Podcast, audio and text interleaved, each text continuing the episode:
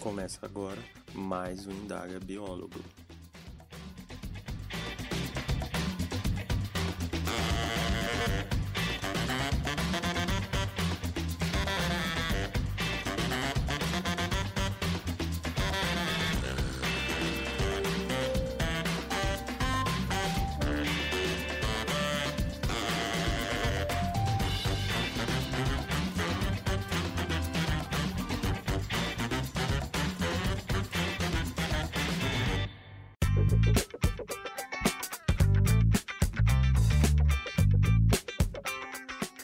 Olá pessoal, eu sou Gabriel Messias e essa é mais uma edição do Indaga Biólogo, um podcast para falarmos sobre a profissão do biólogo.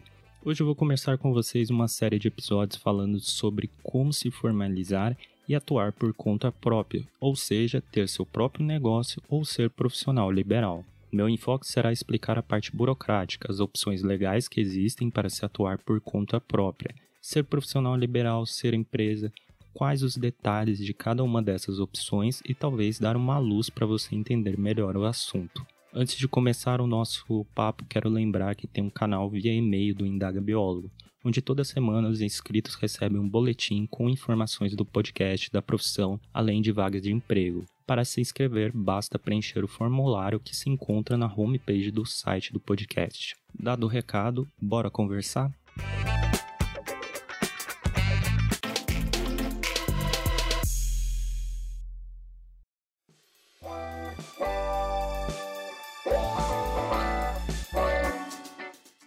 Você acabou de se formar e vem aquela pergunta: o que eu vou fazer? Vou trabalhar por conta própria? Vou tentar ser empregado de alguém?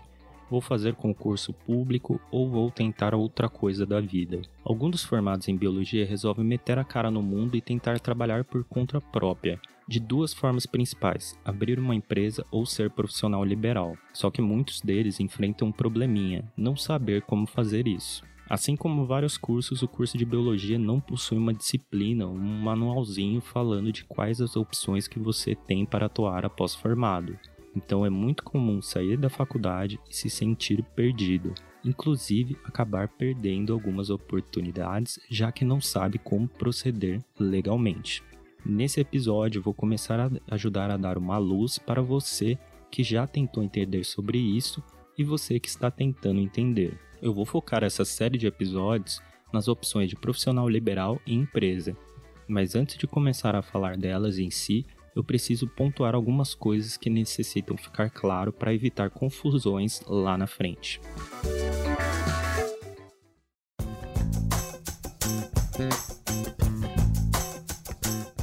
O primeiro ponto é que o rito de se formalizar como profissional liberal ou empresa não tem nada a ver com o Conselho de Biologia. No máximo, você irá necessitar de um documento expedido pelo Conselho para se registrar como profissional liberal. Portanto, o registro no Conselho de Biologia é uma coisa e o registro de empresa ou profissional liberal é outra coisa totalmente diferente. Eu não vou falar de microempreendedor individual, o MEI, porque ele não é uma categoria voltada ao biólogo. O MEI, categoria criada via Lei Complementar número 128 de 2018 tem um enfoque em formalizar pequenos negócios que trabalham principalmente com atividades que não possuem esforço intelectual. No caso, o biólogo não se enquadra nisso, assim como nenhuma profissão que tenha registro de classe.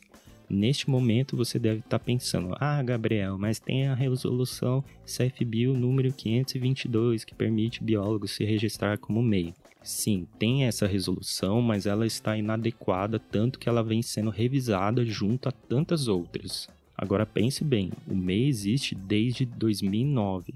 Você realmente acha que qualquer conselho grande não ia aproveitar disso se pudesse? O último ponto que eu quero falar é sobre contador. Tudo que eu vou falar é uma introdução a todo esse assunto. Se você quer ser profissional liberal ou abrir uma empresa, é fundamental antes da sua decisão conversar com o contador. E no caso de empresa, será obrigatório você ter um. O contador é o profissional adequado para te indicar qual o melhor modelo de negócio a se adotar em função da sua necessidade e investimento. Portanto, por favor, não vá escutar os episódios dessa série e achar que você já está pronto para atuar por conta própria. É preciso pesquisar, correr atrás de informações conversar com um contador de confiança para assim ter a melhor tomada de decisão. Então, para começar a falar das opções que citei antes, vou tratar do profissional liberal.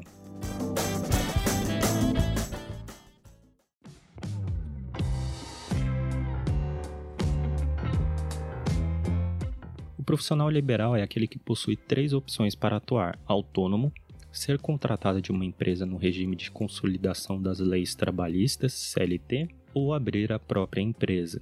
Um ponto fundamental quanto ao profissional liberal é que ele se refere exclusivamente a profissionais que tenham formação técnica ou nível superior, ou seja, profissionais que são fiscalizados por entidades de classe. Essa categoria foi reconhecida lá no artigo 511 do Decreto-Lei 5.452 de 1943, que institui a CLT.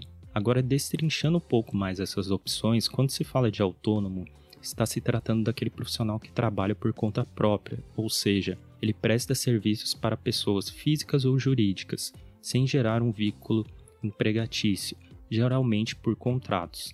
Já no regime CLT existe uma relação de vínculo empregatício que garante ao profissional direitos trabalhistas. E por fim, existe a possibilidade de abrir sua própria empresa para assim ter um cadastro nacional de pessoa jurídica, CNPJ, sendo geralmente quadrado como EIRE-LI, Empresa Individual de Responsabilidade Limitada.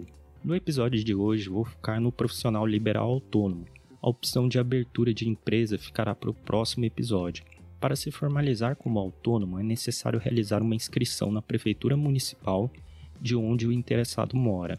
O profissional deve solicitar junto à prefeitura a sua inscrição e entregar uma série de documentos que são exigidos, entre eles um comprovante de registro no conselho de classe, como por exemplo uma cópia da carteira de identidade profissional. A depender da prefeitura, pode haver a cobrança de uma taxa administrativa por esse serviço.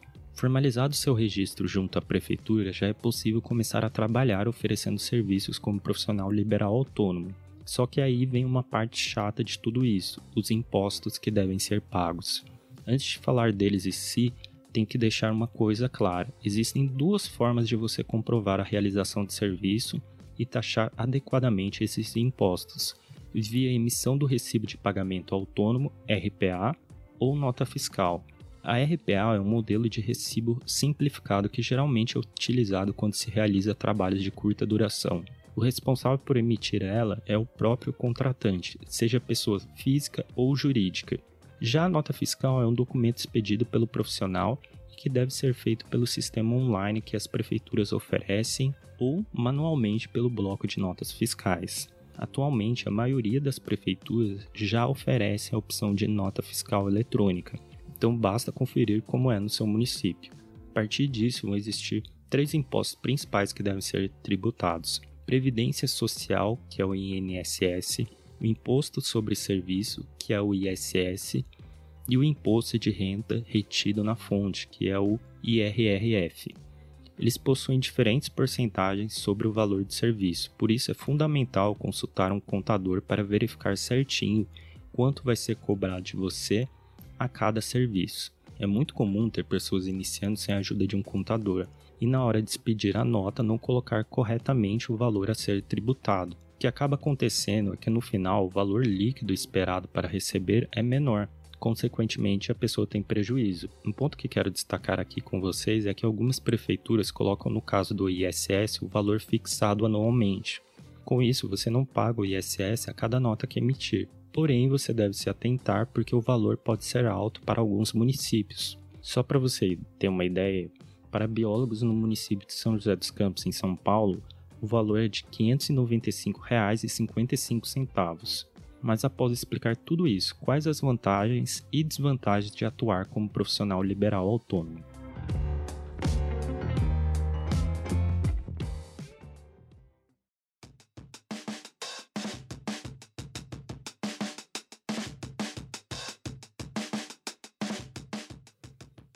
Primeira grande vantagem possível de se apontar quando se fala de ser profissional liberal autônomo é a independência, ser seu próprio chefe e comandar o rumo das coisas.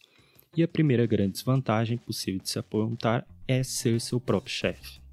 Apesar da brincadeira, realmente é assim. Ser profissional liberal pode ser uma grande vantagem, mas esconde algumas armadilhas caso você não esteja preparado para isso. Um ponto sempre tocado nesse assunto é a estabilidade. Quando você é um profissional CLT, você tem garantia de estabilidade, tem sua remuneração fixa, tem sua rotina fixa e quase tudo dentro de um padrãozinho. Já sendo profissional liberal autônomo, você não sabe quanto vai ganhar em um mês, não sabe quantas horas vai ter que trabalhar, não tem previsões sobre vários aspectos da sua carreira. Além disso, você provavelmente terá que fazer coisas maçantes que talvez como CLT estaria dispensado como divulgar seu trabalho, prospectar clientes, gerir questões administrativas, negociar com fornecedores e por aí vai. Tudo isso sozinho. Por isso é sempre bom pensar que atuar como profissional liberal autônomo pode ser a melhor coisa possível, mas se faz necessário que você esteja apto para isso. Só deixando claro que tem muito biólogo atuando dessa forma e fazendo muito dinheiro. A questão é se adaptar a esse estilo e, mais que isso, se capacitar para que ser profissional liberal autônomo vire uma vantagem para você e não um problema.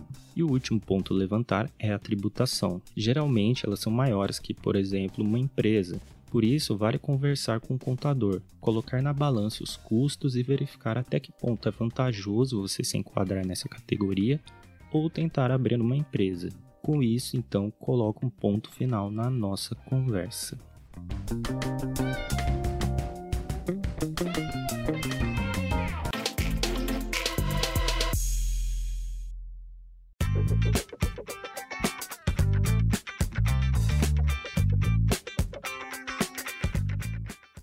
Finalizando mais um Indaga Biólogo, hoje dando um panorama geral sobre atuar por conta própria, e tratando com mais atenção do profissional liberal autônomo. No próximo episódio dessa série, vou falar sobre empresas, classificações delas, processo de abertura, sociedade, limitações e outras coisas também. Só avisando que ainda não sei se esse próximo episódio vai ser seguido desse. Vou deixar todos os links do que foi citado no site do podcast, então se quiser dar uma conferida, olha lá. Se você gostou, peço que compartilhe, nos siga nas redes sociais e caso tenha uma dúvida, mande um e-mail para indagabiólogo.gmail.com. Um abraço e até mais.